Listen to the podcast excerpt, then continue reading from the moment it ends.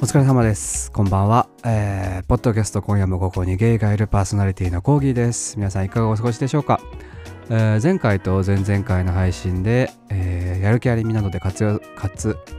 活動されている、えータンさんという方をねゲストにお迎えして前編後編と2回に分けて配信しましたが、えー皆さんお聞きいただけたでしょうか？ちょっと今ごめんなさいあのイヤホンのミュートが入ってたそうかなりねチャレンジングチャレンジン？グ違うな。なんかやっぱり個人的にもうずっとタンさんのツイッターとかを昔から見ていてでまあやる気ありみの方はあの全員なんていうんですかすべすべからくというか違うなんだ 平等なんていうの等しく均等にあのね井上涼さんとかもあの皆さんの活動を見ていたんですけど一なんていうの？えっとオーディエンスとして見てたのでなんかこうそういう人と対面でおしゃべりするのなんてね人生って不思議なものですね。って なんかすごくこう感慨深かったんですけれども。あの非常に普段できないような会話をいっぱいできたような気はしましたので。でもちろんね配信あれが結構そのタンさんと本当に膝を交えまあオンラインなんですけど膝を交えて話したのが初めてだったのでそれで2時間ぽっち話したところでね全部がわかるわけではないですからまあすごく限定的な話だったんですけど収録が終わった後とかもねちょっとだけあのお話ししたりしてでそのみんなにこうパブリックに載せるようなことじゃないことももちろんみんながするようにねお話ししたりできたので非常にこうあの人生におけるあのすごくエポックメイキングな時間だったなと思っています。やはり、うん、素晴らしいよね。なんか私がインスタで最近ねあの最近っていうかまあ結構半年ぐらいなんですけど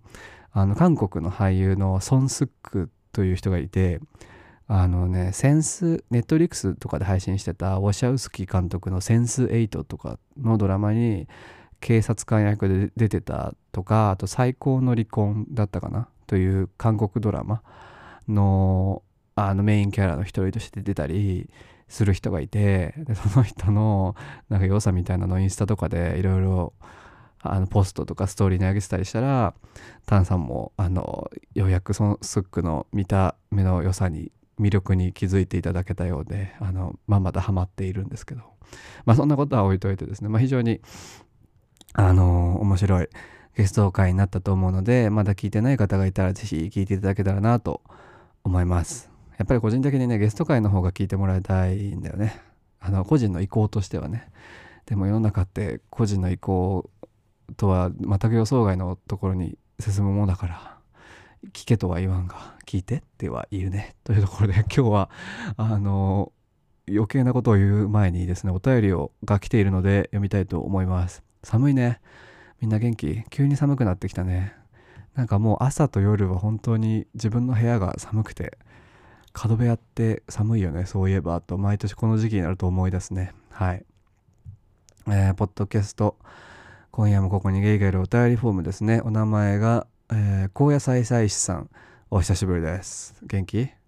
えー年齢20代ですね。普通おたにいただいております。コーギーさんお久しぶりです。高野菜菜師です。お久しぶりです。高野さんねポッドキャストもやられて以前のゲストにも出ていただいたこともありますね。こちらもまだお聞きでない方は聞いていただきたいですね。高野菜菜師さんですね、えーコーギーさんにお礼を伝えたくお便りを送ります。ありがとう。えーはい、先日近所のブックカフェでのクイア書籍がテーマテーマの本の読書会に参加しました。高野菜菜師としてアセクシャルで X ジェンダーであると自己紹介しました。会の終了後そこにいた方々と交流する時間になったのですが参加者の中で見た目が私のドストライクの男性がいました。ぜひとも本人に伝えたいと彼に近づいたところ別の方との会話が一段落ついたところでした。彼は私に気づいてこちらを向いて高野菜菜師さんって何かで聞いたことがあるなって思ってたんですけどコーギーさんのポッドキャストに出てましたよねと話しかけてくれました。会の最中ではポッドキャストのポの字も出しておらずさらにタイプど真ん中の方から話しかけてくださりなおかつ私のことをご存知だったこと驚くと同時に大変嬉しくなりすんなり私が言いたかったこともお伝えできました。また後日ツイッターの方でもご挨拶いただいた上に再度ここゲイの回を聞き直しているとのことでした。私にとってポッドキャストで聞いたことはあるという方と直接偶然出会うなんてことは初めての経験でした。コーギーさんが長く番組を続けてくださっているおかげです。ありがとうございます。今後もできる時に配信してくださるのを楽しみにしています。えー、以上、高野菜菜さんからお便りでした。ありがたいですね。ありがたいと同時におめでたいですね。拍手の S 入れとこう。そんなことあるんだっていうのがまあ一番でかいですよね。こちらも、こちらもびっくりですよね。なかなかだってね、人が住むエリアって一つですから当たり前ですけど、それで住んでる近くの、まあ、イベント、全然ポッドキャストと関係ないイベントってことですよね、今回はね。それに出て、なんか高野菜祭祀ですという、その、まあ、まあ、言ってしまえばパブリックに出ている名前を使ったら、まさか聞いたことがありますよね、と。驚きですね。どんどれぐらいの確率なんでしょうね。ちょ数学に得意な方がいたら教えていただきたいですね。こういう確率ってどうやって計算するんだろうね。なんか前時々時々っていうか結構頻繁に思うんだよね。なんか今このこれが起きてる確率ってどうやって計算するんだろうっていう計算で出るのかなみたいな。それを富岳とかに言えばやってくれるのかな。まあそんなことはいいとして。ねすごいですね。でもまあ人と人がね出会うってことはま偶然かつ大事大事というかなんだなんていうの偶然だからこそね大事にしたいとかね。あちょごめんなさい。FM ラジオみたいな。なんか全然。すごい。FM ラジオみたいなの聞く人聞く人が聞くと上っ面みたいなことしか言えないことしか口に出なかったんですけど、うんね、すごいいや珍しいですよね。なんか私はだってポッドキャストで例えば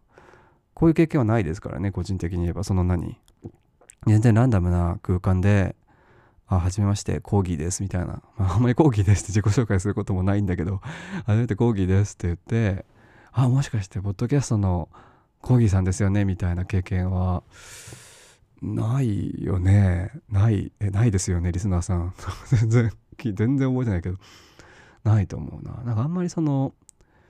リアルの自分とポッドキャストやってる自分をすごく分けている、分けているっていうか、別のものとしてやってるので、あんまりそのないかな。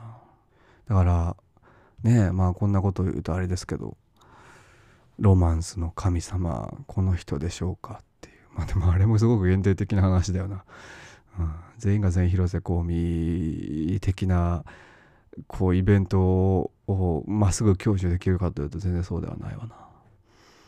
ね、読書会っていいよね。ごめんなさい。自分の、これ、なんか出会いとか、偶然な出会いって、とかの話題に対して、えー、すごい、本当に偶然だねっていう感想しか、あの、抱けなくて、本当ごめんピュ、ピュアな感想なんですけど、読書会の方に気がいってしまう。何の、何の本が上がったんでしょうね、この読書会ではね。クイア本の読書会、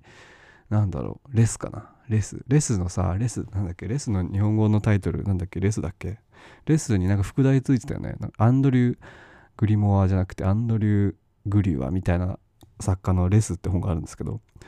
その本のね続編が出てるんですよ。なんかいつだとか忘れてたんだけどこの間新宿のあのさ高島屋の隣にあの半じゃねニトリがあるじゃない？ニトリがあるじゃない？って言ってもこれ東京の人にしか分かんないような気がするんですけど。新宿っていうねあの街があってそこの駅の近くに新宿高島屋っていうねでかいビルがあってその隣にでかいビルでニトリがあるんですけどニトリが入ってるビルの上の階本当に一番最上階にあの洋書だけを扱ってるえっ、ー、と紀ノ国屋書店があるんですよ。紀ノ国屋だっけ？紀ノ国屋だよね。そう。でそこでレスの続編が出ててまだ多分日本語版が出てないのかな。でもなんかセールになってて買っちゃったんですよね。読む時間さえないのに。この間そうなんか紀ノ国屋ね。紀ノ国屋の話していい？あのさ新宿まあ大体私こうあれだけ読書が好きだのさもうナインモンスターズや Tinder でもなんか好きなこと読書って書くようなさちょっと何エスタブってさなんか気に食わないやつなわけ。で わかるよその気持ち。でさそれでまあ、とでもあんまり本屋っていうところに行きはしないので大体いつもその本島とか楽天ブックスとかアマゾンとかであとメルカリとかであとブックオフとかで買っちゃうんだけどあんまり本屋実店舗に行くことがあんまりなくてなぜかっていうとなんか余計なものってかに 買いすぎちゃうんだよね行くと。だからあんまり行かないようにしているんですね。で、ただ、東京で本屋に行くってなると、あ、すごい首痛い。東京で本屋に行くってなると、まあ、池袋の純駆堂が、まあ、一番大きいというかね、あの、楽園だから、池袋の純駆堂に行くか、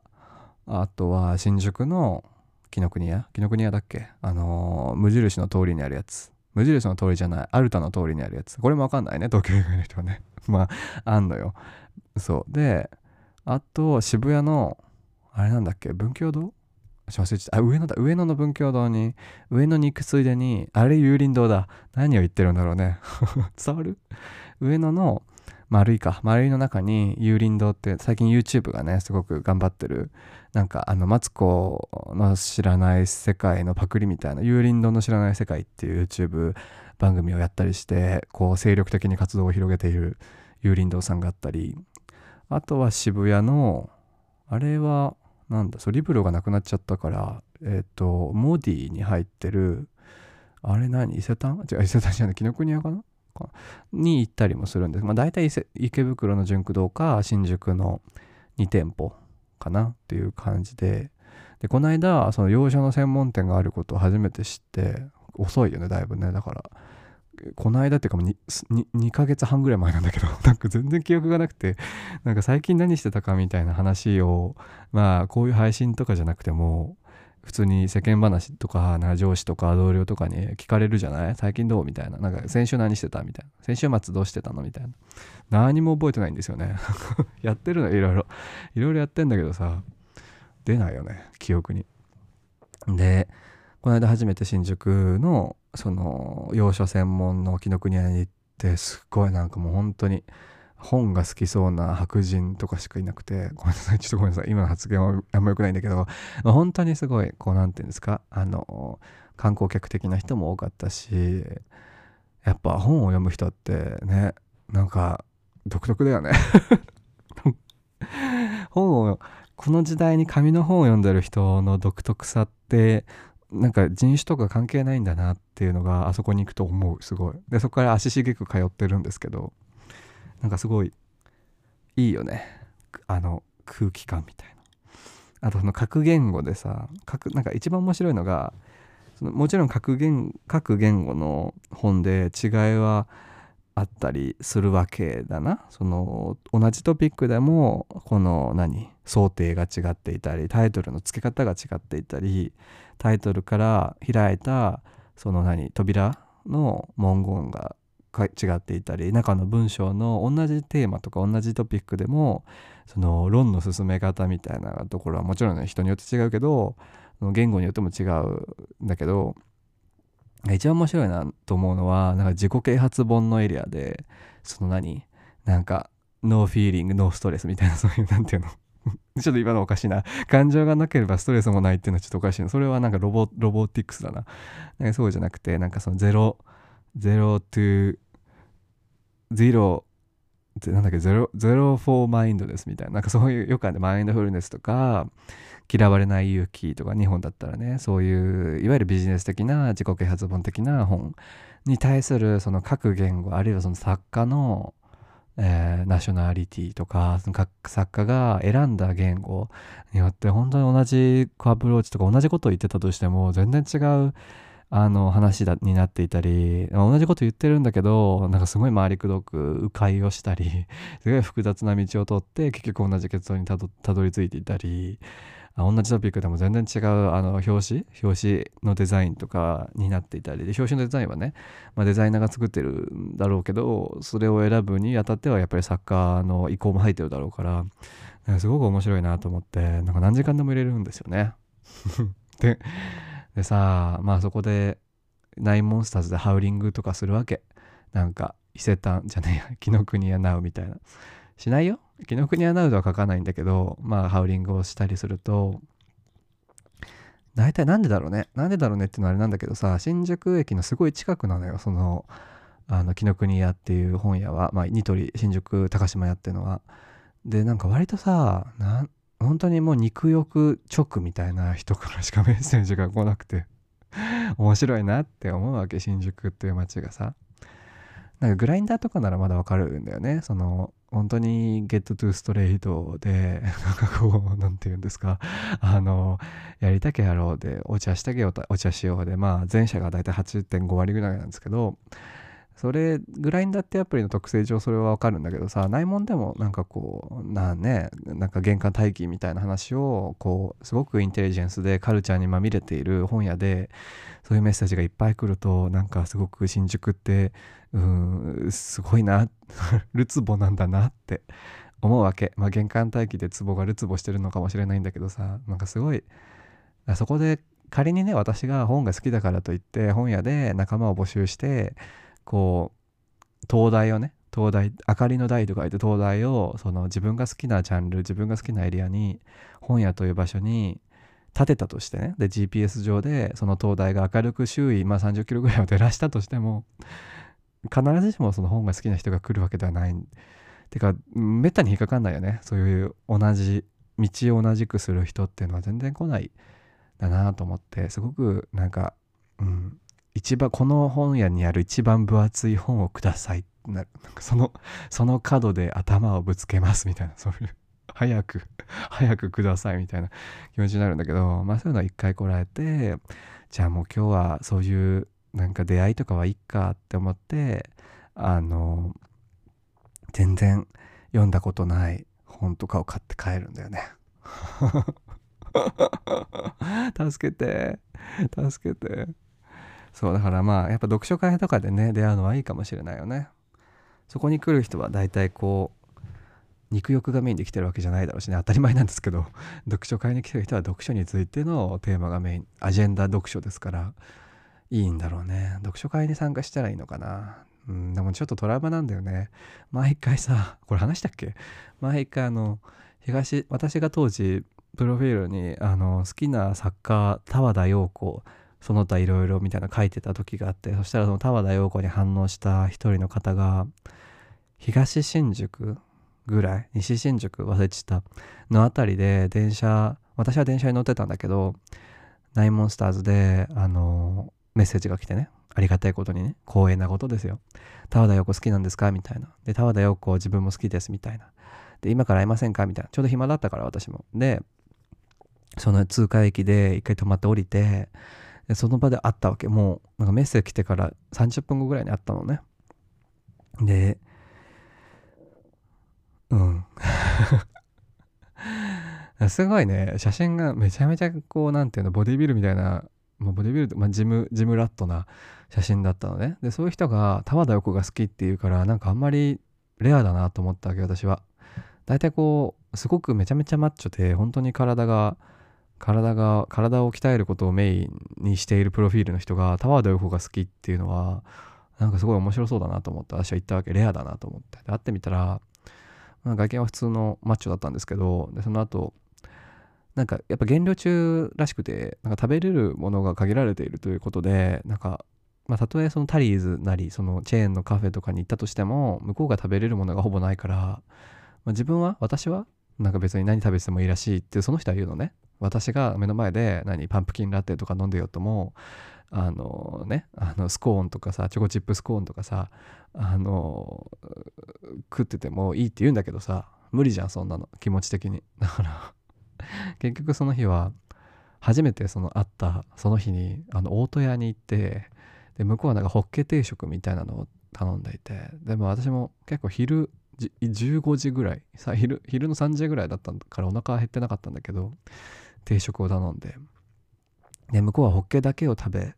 ご飯をすごい残していてあなんかすごい本当に減量中なんだなって思ったんだけど。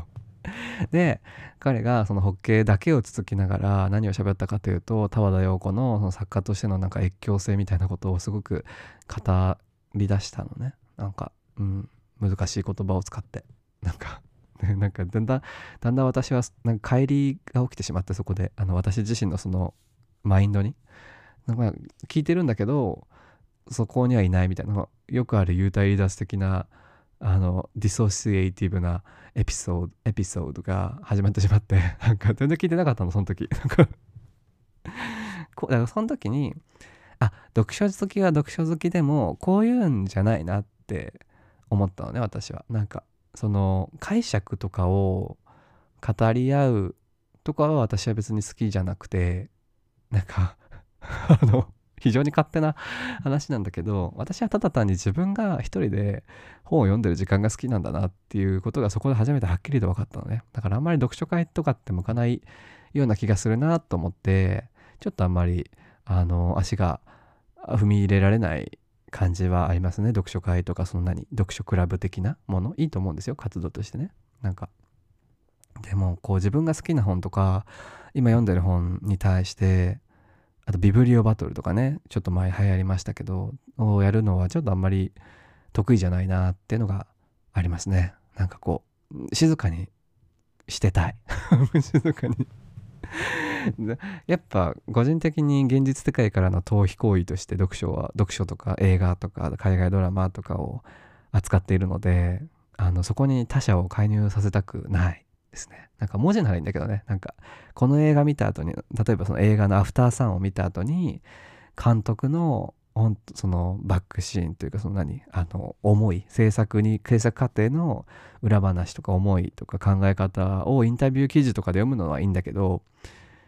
なんかそれをこうあんまり語り合うのはよあんまり好きじゃない。得意じゃないかも。なんかどうしていいか分かんなくなっちゃう。向こうがすごく熱く論じ始めてるのを目の前にすると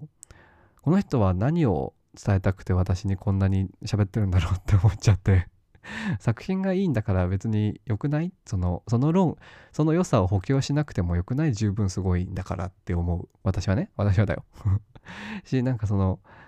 そ斧が斧が補強するまでもなくない？って私自身思っちゃうからなんかあんまりそうね得意じゃないで、うん、でもそういうこと言ってるから出会いはないんだろうなって思うんだよね。思うんだよねとか言って。今出会い系アプリ4個入ってんだよ iPhone に。Tinder とバンブル黄色いそのまあ Tinder もどきみたいなやつなんだけどバンブルってやつとあとナインモンスターズみんな大好きナインモンスターズとグラインダーで、まあ一番使ってるのはね、まあ悲しいかなグラインダーなんですね。一番使ってるのはっていうのは、まあ一番あって、まあそういう一夜限りとか一度限りの関係をしてるのは相変わらずグラインダーで自分はグラインダーでしか芽が出ない。グラインダーでしか育てない。グラインダーというプランターでしか花が咲かない。そんな、そんな植物なんでござんす。なんか、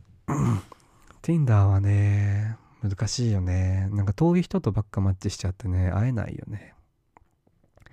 え内門は相変わらずもうほんと生まれてこの方相性が悪いね。なんでだろうね。人を選ぶのかな。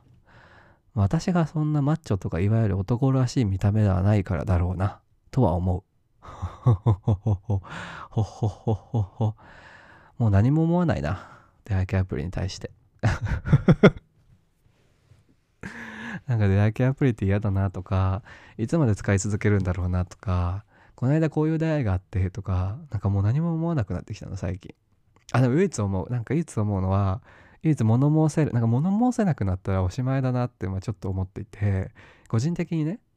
なんか本当にもう何も感じなくなったら、なんか若者として終わるような気がしていて、なんか未熟ながらもあれこれ物申すのが私としては若者のあの全てだと思うからないかなあるよなってずっと言い続けてるのが若者の全てだと思うから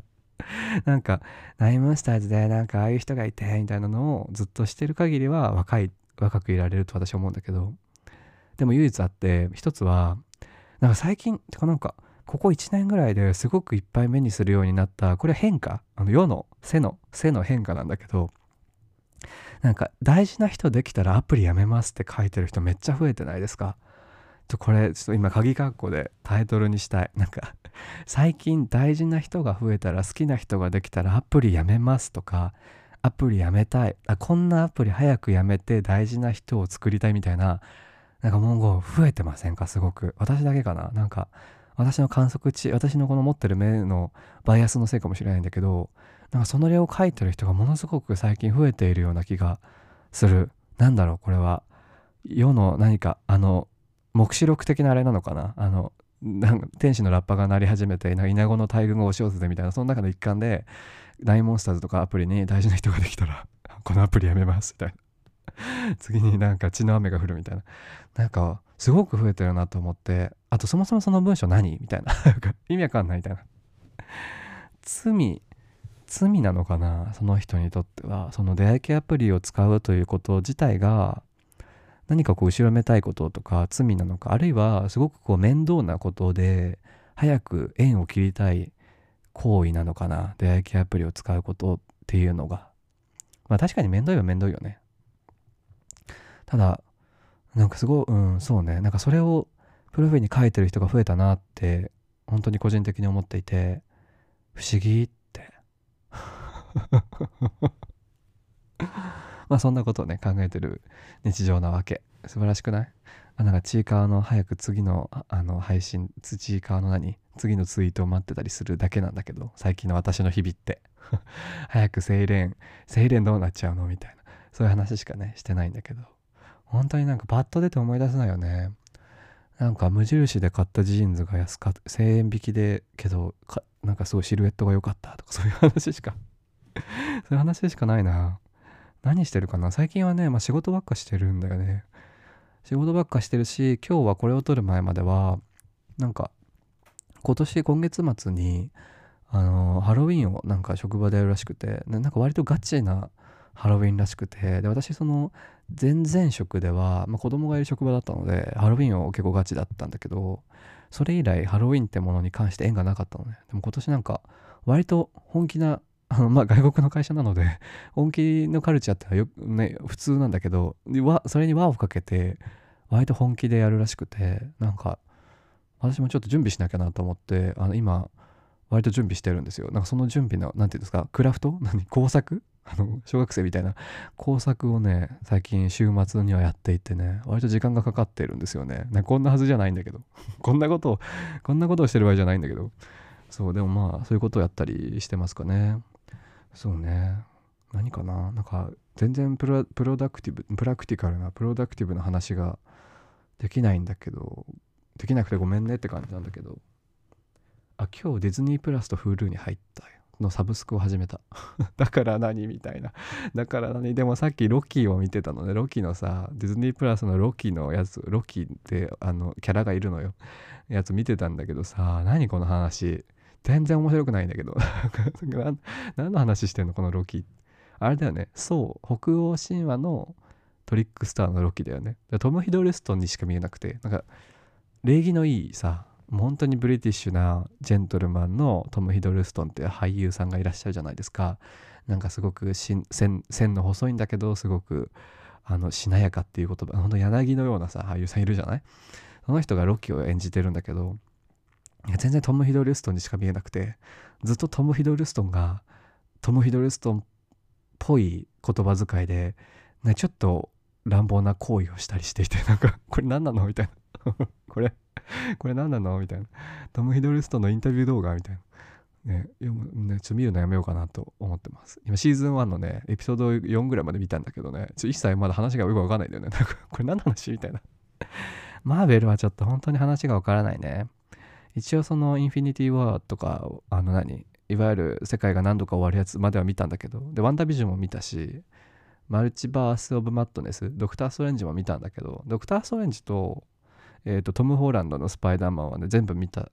えー、すごく気に入ったんだけどいかんせんマーベルのその本本筋あのキャプテンアメリカとかさアイアンマンとかの方はねあんまり